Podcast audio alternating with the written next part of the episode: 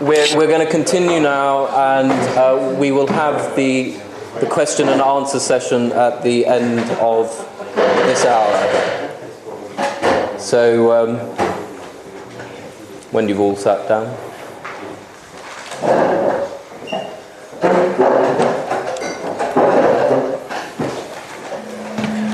Okay, over to Professor. Thank you. Uh, an announcement. Tomorrow will be an extra day in the sense that it's outside of that course. I've written an article recently with the title Cut the Gordian Knot. And the Gordian knot, as you probably recall, is a knot which Gordius, the king of Phrygia, to, commem- to commemorate his elevation to the kingdom, he became the king of the country. He tied his the pole of his wagon to the pillar of the temple of Zeus, which he built after he became the king. And it was a very intricate knot, and the challenge was to untie it. And was there for centuries, nobody could untie until Alexander the Great came along. And he t- took a look at it, and by the way, the prize was the oracle promised that whoever can untie the knot will be the master of the world.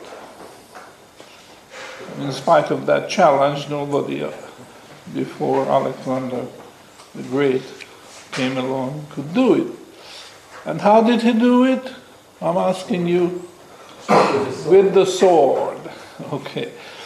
Now, in, in this piece, I took that mythological story and suggest that we have a Gordian knot here today in our monetary system.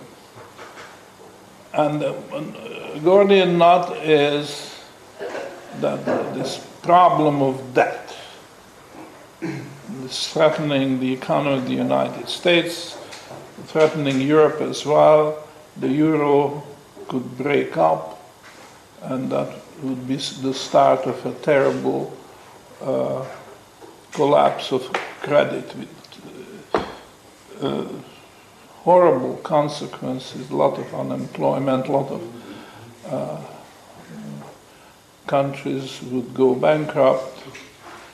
Uh, in no security, personal or property security, It would be no longer safe to walk on the street after dark and so on. Um, how to solve it? And that's a Gordian knot. Um, and what I'm suggesting is the same way as Alexander the Great did. You need a sword, you have to make the strike. But the secret is that the sword has to be made of gold. And that's what they don't realize. In fact, in the world today, gold still exists physically, but it's not allowed to function as money. It's not a natural development that gold is obsolete. As one uh, time, uh, wheat was used as money, or salt was used as money, or cat. In Greek times, the times when Homer wrote his uh, epics, the Iliad and the Odyssey, cattle served as money. um, the problem what we have today is not that our, the gold money is absolute and so and now we are looking for something better, a kind of synthetic money, paper money, which would work much better than any kind of commodity money.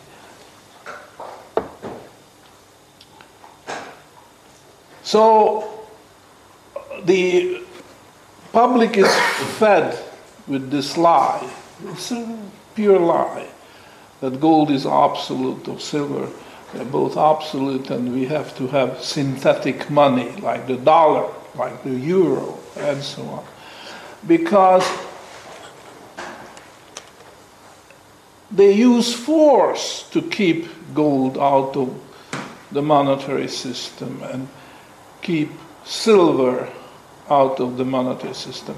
And this is a very foolish thing to do because if you take a piece of gold, all right, and you lock it up in a vault like a bank does, then this is still wealth, but it doesn't do any good. It's locked up, it's immobilized.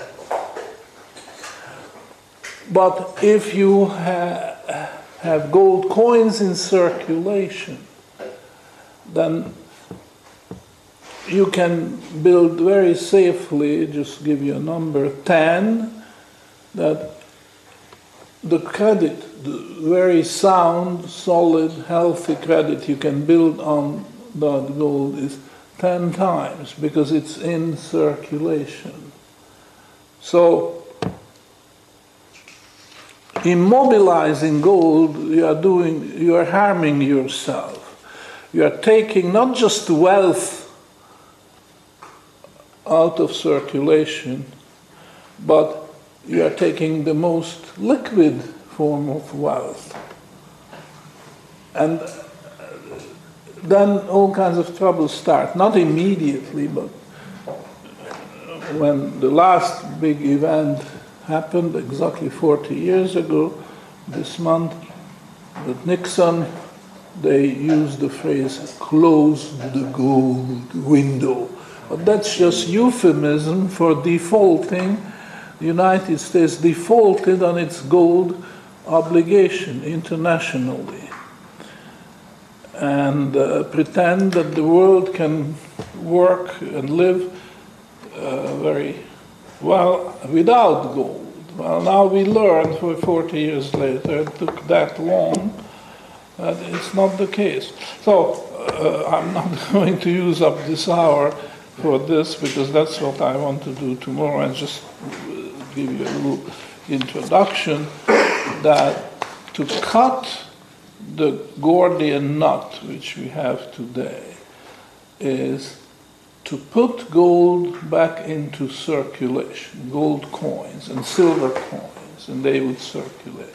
So that's what tomorrow. It's a little extra. It wasn't that. It's an unadvertised special, which I'm offering it to you as my special gift, and it's up for grabs. You, you, I mean, this is a very new idea. I've not discussed it before, and actually just came to me when I was working on uh, my book in uh, Acapulco uh, this month, last month, and uh, if uh, I uh, hear back from you, I will appreciate it because it's for me also a learning process. Uh, there is a way to cut the Gordian knot, but make sure that you have the right sword. It has to be made of gold and silver, if you like. All right, so that's tomorrow. Both the morning and the afternoon sessions will be devoted to that. I hope I will be able to make it lively and interesting. It's not just uh, rehashing old mythological stories, but it's something very relevant to our own uh, well being because the alternative is just too horrible to contemplate. So be prepared. And uh, of course, I, tomorrow we'll have plenty of time for questions and answers. So I pick up the thread which I started and already um, discussed in the morning. Uh, the, uh, it's rent charges. You find it in the uh, handout. I'm going to talk about rent charges because this is um, an example which is no longer familiar to most of us and uh, which, however, offers you an opportunity to understand a lot about this conversion, uh, direct and indirect, and so on. And I, I think I find it just very suitable to demonstrate what the problem is and how to solve it.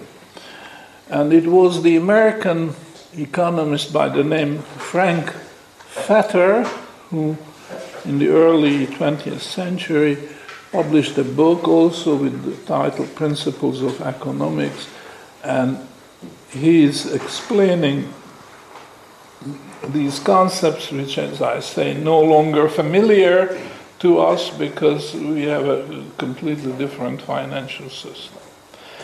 But because of the uh, usury laws, please put on the word usury so everybody understands.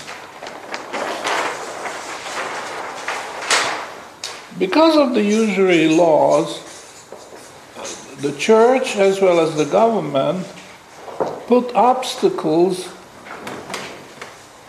in the way of exchanging income and wealth.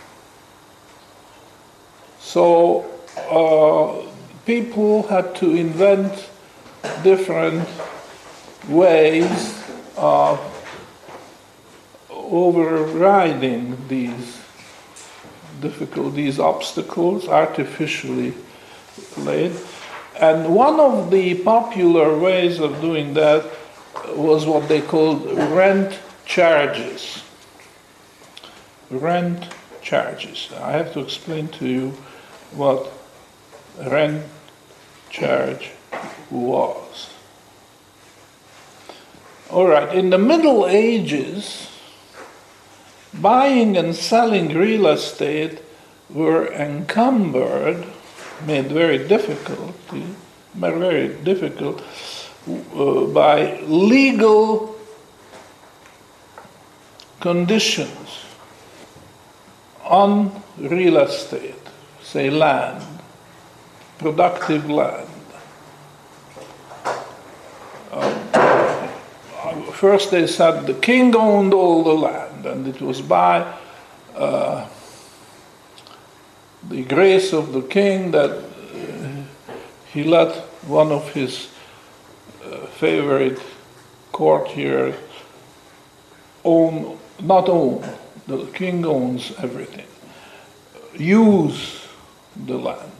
So, in a way, it was given to him, and the possession included also the right of selling it. So, if the, the courtier was not interested in cultivating land, he could sell not the land because that was owned by the king, but he could sell the rent charge. And then it could be resold again, but never the land, it was always the rent charge.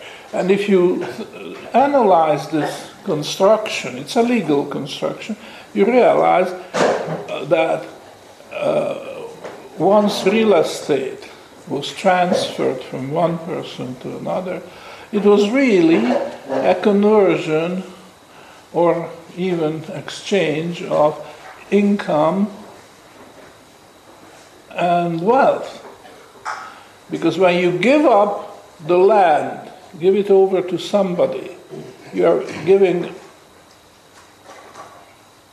uh, you are selling or exchanging your wealth. How is it? I'm sorry. Okay, let, let's charge, let's start again. There are two guys. One who has, by the grace of the king, the use of the land, which is wealth, which is which he no longer needs. So we find somebody who is willing to pay. We cannot say buy because the ultimate owner is the king and he doesn't want to be bothered with this. But he is going to give a sum of money to this first fellow that he will give up his right to cultivate this land and derive the income. So he is giving up income because he had the right to cultivate this land and derive the income from it for a sum of money, which is wealth. So this guy gives up income against wealth, and the other fellow is getting the income from then on and gives a, a sum of money which is wealth. So there became a lively market in rent charges. We cannot say it was a market in real estate because the ultimate ownership was diffused. I mean, I'm oversimplifying when I say the king owned everything because the king gave various subordinates various share of this right. So anyhow, it was just too complicated legally, and it was out of the question uh, to uh, sell outright. Well, even today, to some extent, we can say that because uh, when you buy real estate, you also buy yourself an obligation to pay taxes. But, uh, you know, I, I think you understand the idea that the sale of real estate was out because of these legal complications, and what took its place was the market in rent charges. But if we really want to see what this was, it was a market for uh, exchanging uh, wealth and income. The rent charge represented the exchange of wealth and income. And usually they, they quoted the price as uh, so many years. They could say this piece of land is transferred, cannot say sold, transferred as a rent charge, transferred for 20 years. But you have to understand what this means to transferring land on a rent charge arrangement for 20 years didn't mean that you uh,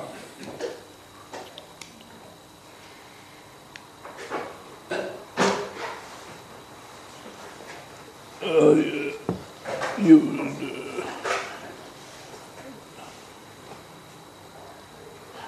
that the rental was sold for a period of 20 years, but, it, uh, but actually it was a transfer of a right in perpetuity, forever, not limited to two years, for the sum, well, let's say a thousand dollars. Okay? It was transferred for a thousand dollars in perpetuity for whatever income you could derive from that land. And one can estimate what that income was. You have to take averages because there are good years and bad years. And we can assume that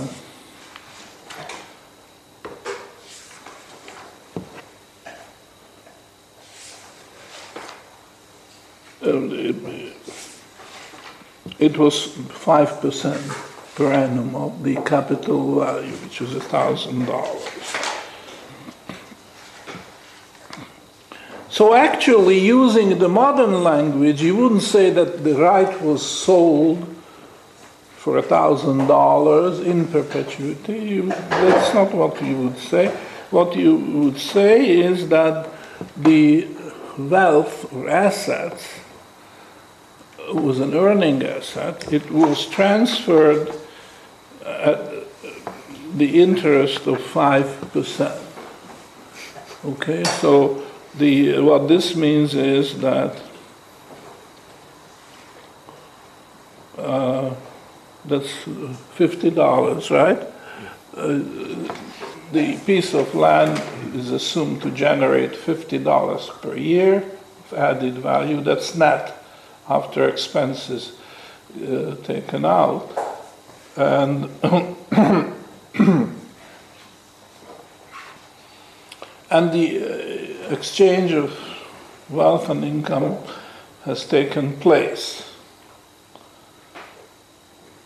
And there was a reason why they had to quote the price of the rent, rent charge in such a uh, complicated way. The reason was, was, of course, the usury laws, which would make an exception. They would not consider this usury. So it was really camouflage, it was cover up. They, all they wanted is to transfer or to convert rent, uh, to convert wealth in, in, into income, and the other guy the other way around. But you must not say interest, and once you say 5%, that's interest. And then, of course, the secular authorities and the canonical authorities were ready to get you, take you to court, and punish you this way, that way. So they just had to use this language, but the contents, the meaning of it was exactly the same that the rent charge was sold for 20 years. What it meant, uh, if you want to use the precise mathematical expression, is that the uh, in 20 years, the rent charge would amortize itself if you use the modern concept of interest at 5%. Okay, that to say that means exactly that the rent charge was sold for 10, 20 years. Uh, but this is just uh, semantics the idea is the exchange of wealth and income.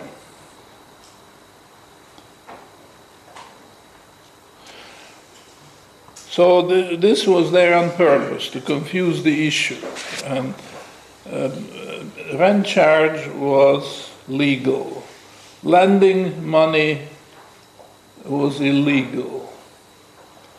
And to avoid that problem, uh, rent charge became popular, not just when you really wanted this piece of land, but it could be that you were just looking for a cover to make you exempt from the usury laws.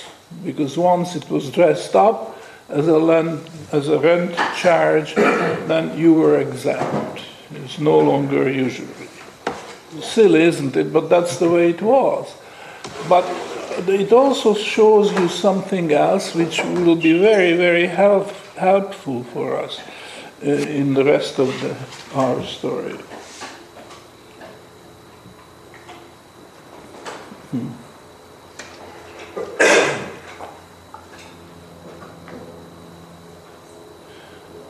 Now the question arises, what is primary? Is, is income primary and wealth secondary or the other way around? And uh, very little thought can convince you that its uh, income is definitely primary because wealth has to be accumulated and to accumulate it takes an income. So you cannot just start your story that wealth exists. No wealth had to be created. So, in, how? Well, through income. In other words, saving income. Then you have wealth, and the story goes on.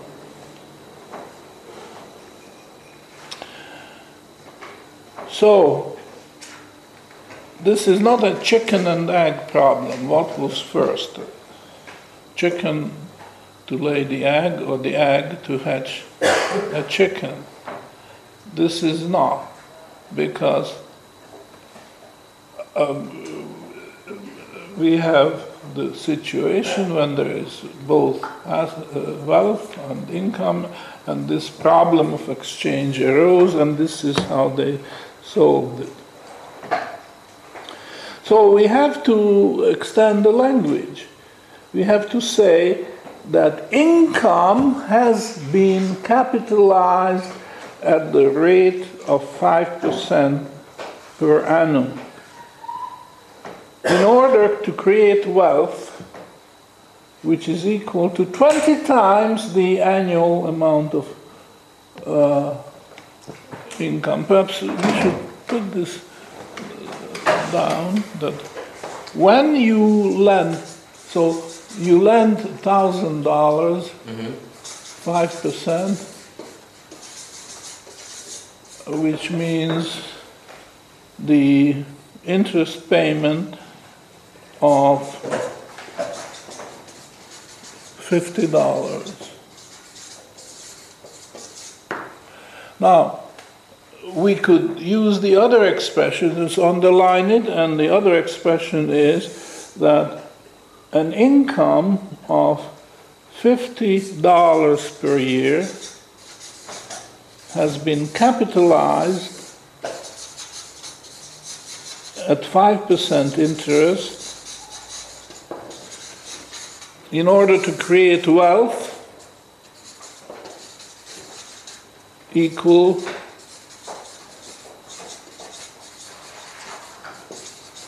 to a thousand dollars, which is equal to 20 times uh, 50.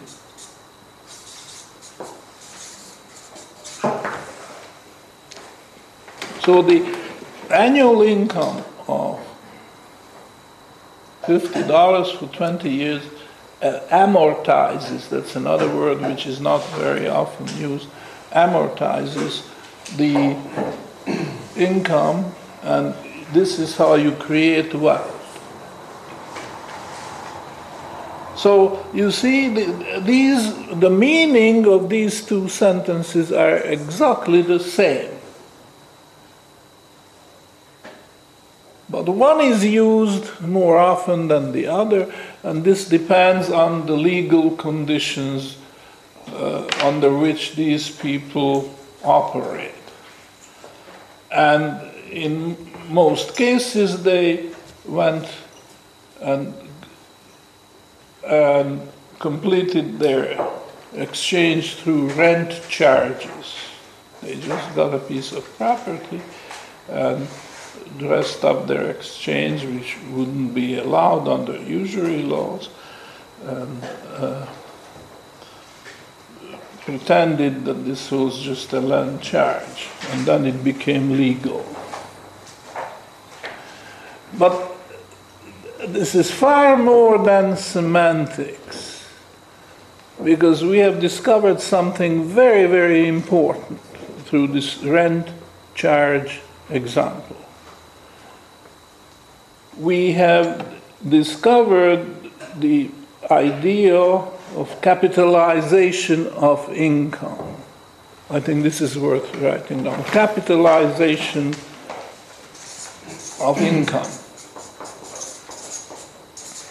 And that makes the, that's the very basis of the exchange.